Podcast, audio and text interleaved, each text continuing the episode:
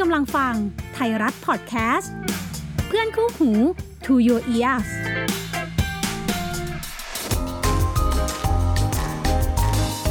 SME Scale Up brought to you by ธนาคารกรุงเทพ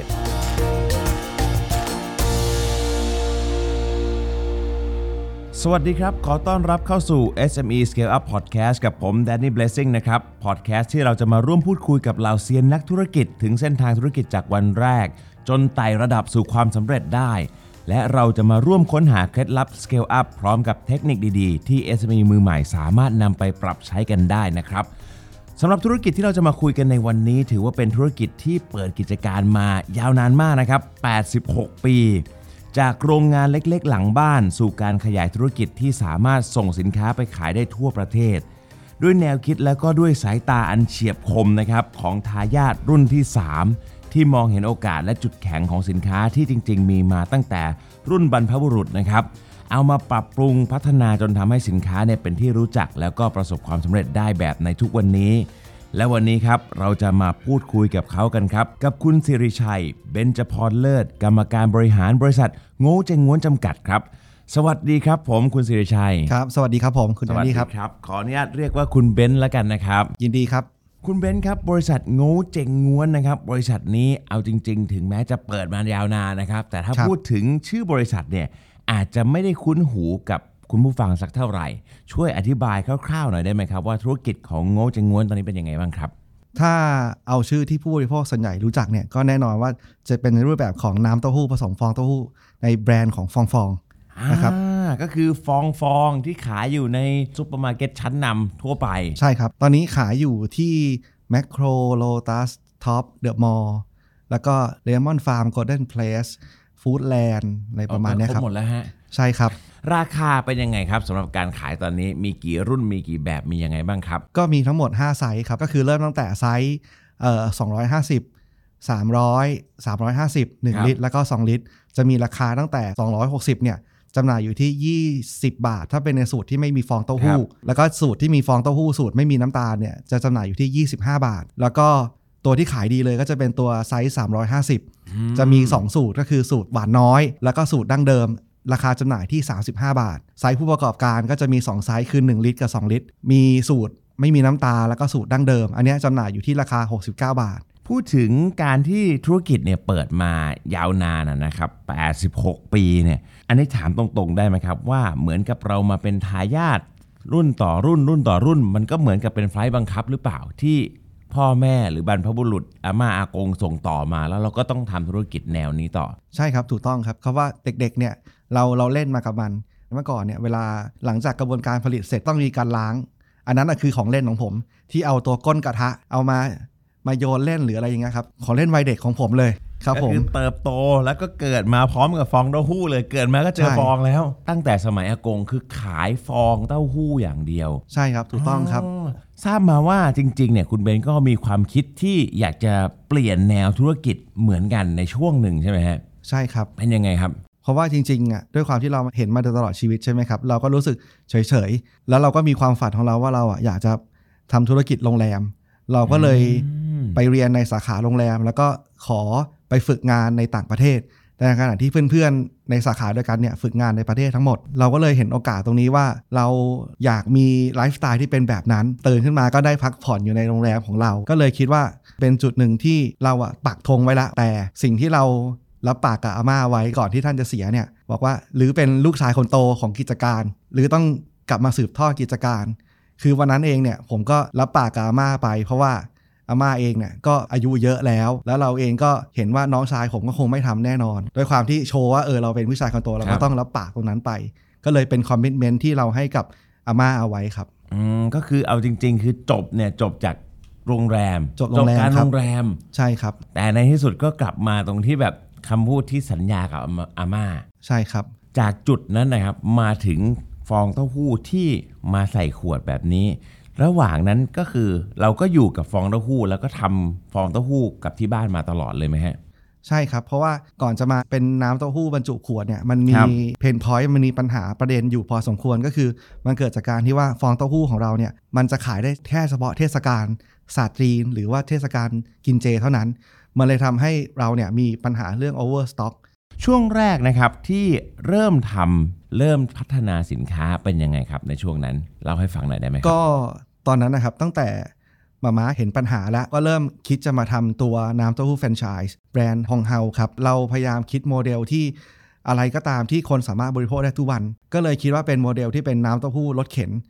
เราก็เลยมาทำเครื่องแต่ว่าเครื่องของเราเนี่ยจะแตกต่างจากรถเข็นทั่วไปก็คือครับมีเครื่องครบแล้วก็เป็นเครื่องไฮโซมากกว่าอืมแต่ขายในราคาเท่ากันคเท่ารับกันผมนี่คือเท่าไหร่ครับ ประมาณ 7-10 บาท มีแปะกล้วยมีลูกเดือย หรือว่ามีฟองเต้าหู้ที่ครับจัดเต็มเนี่ยครับก็คือราคาขายทั่วไปชนกับท้องตลาดเลยใช่อ่า เพราะตอนนั้นยังไม่มีใครทำในตลาดเลย แล้วเราครับเป็นเจ้าแรกที่มาทำแต่ตอนนั้นเนี่ยเองเนี่ยอุปสรรคอย่างหนึ่งก็คือเรื่องของเวลา เพราะว่าอืมเราไปประชาสัมพันธ์แล้วลูกค้าตอบรับดีมากๆ ลูกค้าก็เลยต้องการในเวลาเดียวกันก็คือ6กโมงเช้ามาทำให้เราเองเนี่ยประสบปัญหากับการที่ต้องส่งในเวลาตีห้าถึงตีห้าครึ่งเพื่อให้ลูกค้าเนี่ยขายทัน 6 โมงเช้า ซึ่งหมายความว่าเราต้องมีโลจิสติกที่ครอบคลุม แต่ตอนนั้นเองเนี่ยความพร้อมมันไม่ได้มีครอบคลุมถึงขนาดนั้นอ๋อก็เลยเป็นที่มาที่ไปที่ว่า เราต้องหยุดตรงนั้นไป แล้วก็เลยมาคิดว่าจะทำยังไงต่อในเมื่อเรามีปัญหาเรื่องสต็อกสินค้าเนาะอืมเราก็เลยคิดว่าอะอย่างนั้นมาบรรจุขวดละกัน ก็เปลี่ยนชื่อจากฮองเฮามาเป็นเบญจพรเราก็เลยมาบรรจุในขวดที่เป็นขวดพลาสติก แล้วก็ใส่ฟองเต้าหู้เข้าไปด้วยจำหน่ายในราคา 12 บาทอืมแต่ปรากฏว่ามันไม่ได้ตอบรับดีอย่างเท่าที่ควรอ่าอ่า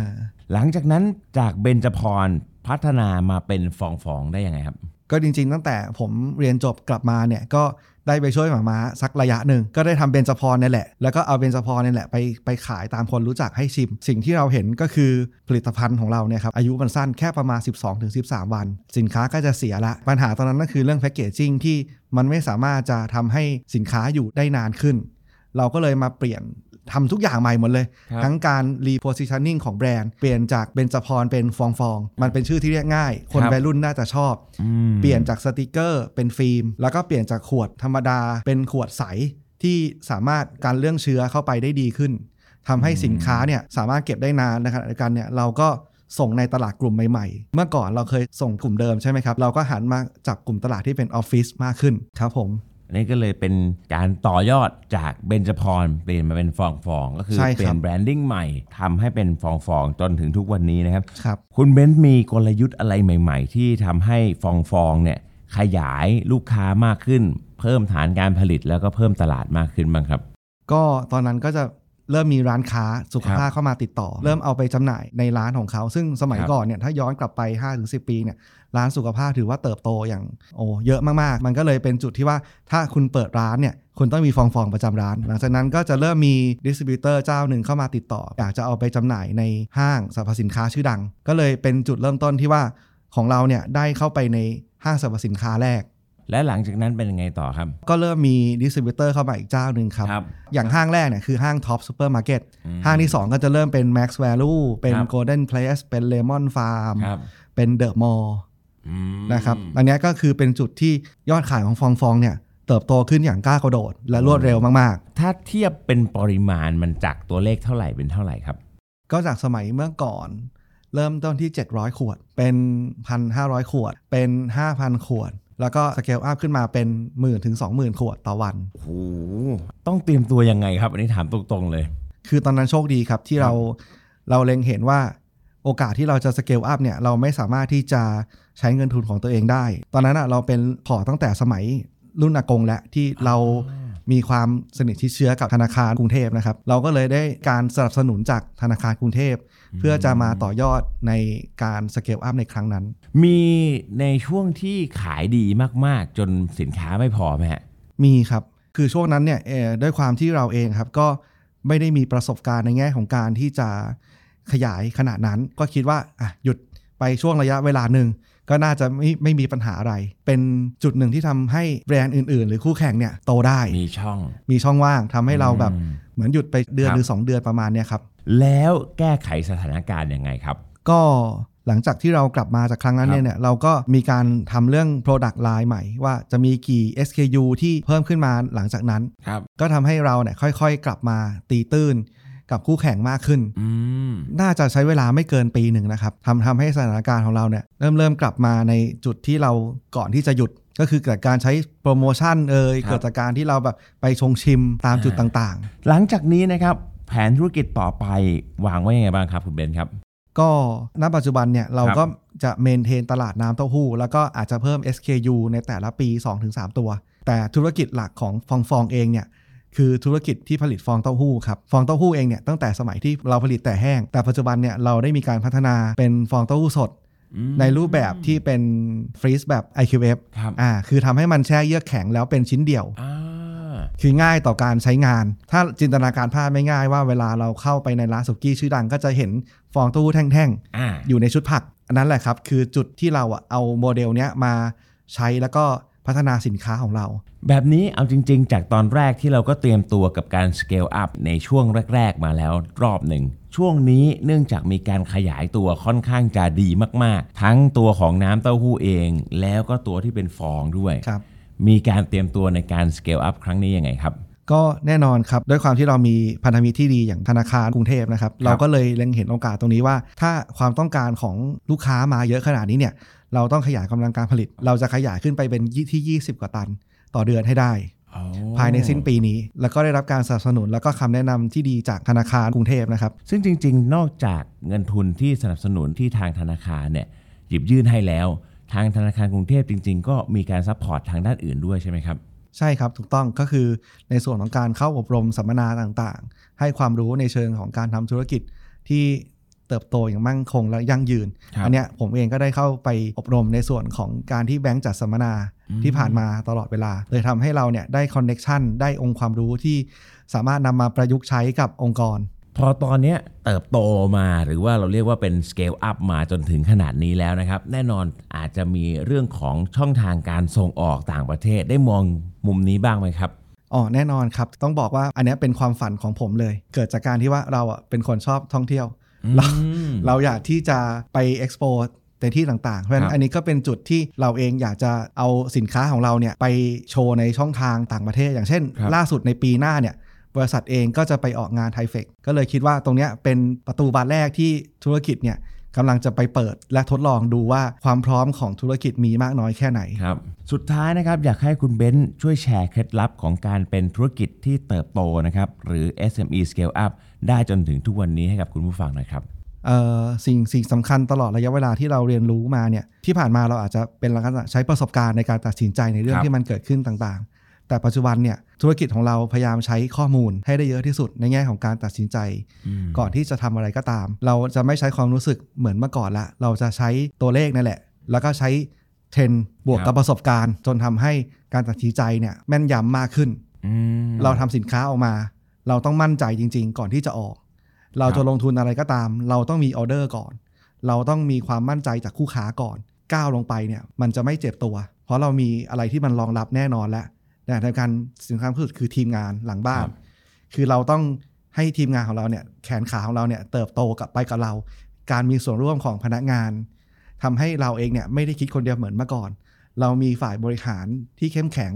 เรามีทีมงานที่พร้อมจะ support เราให้ใจเราในช่วงโควิดที่ผ่านมาเนี่ยพนักงานก็ไม่ทิ้งเรา เราก็ไม่ทิ้งพนักงานอืมเราไม่เคยปลดพนักงานออกเลยแม้แต่คนเดียว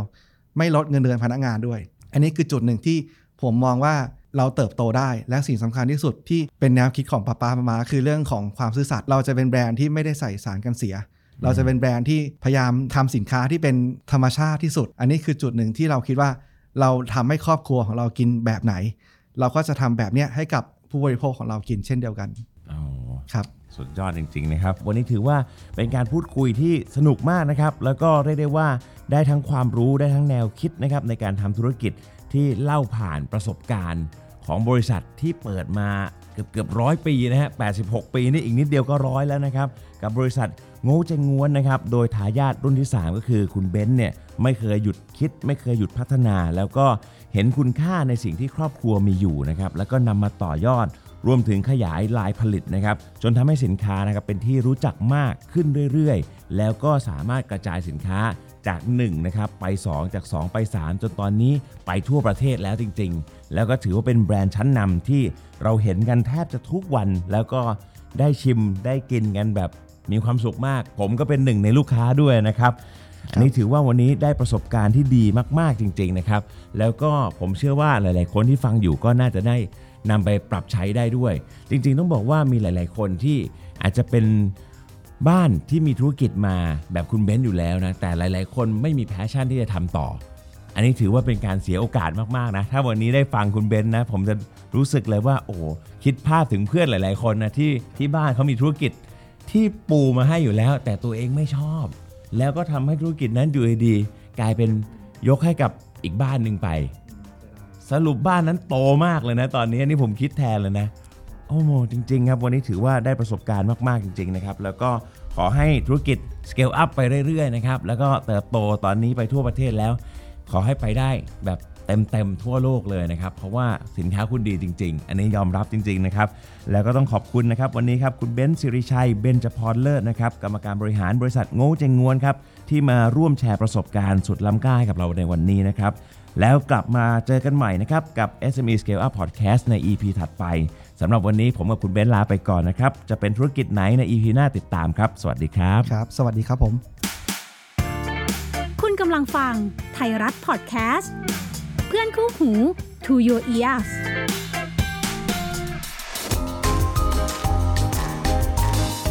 SME Scale Up brought to you by ธนาคารกรุงเทพ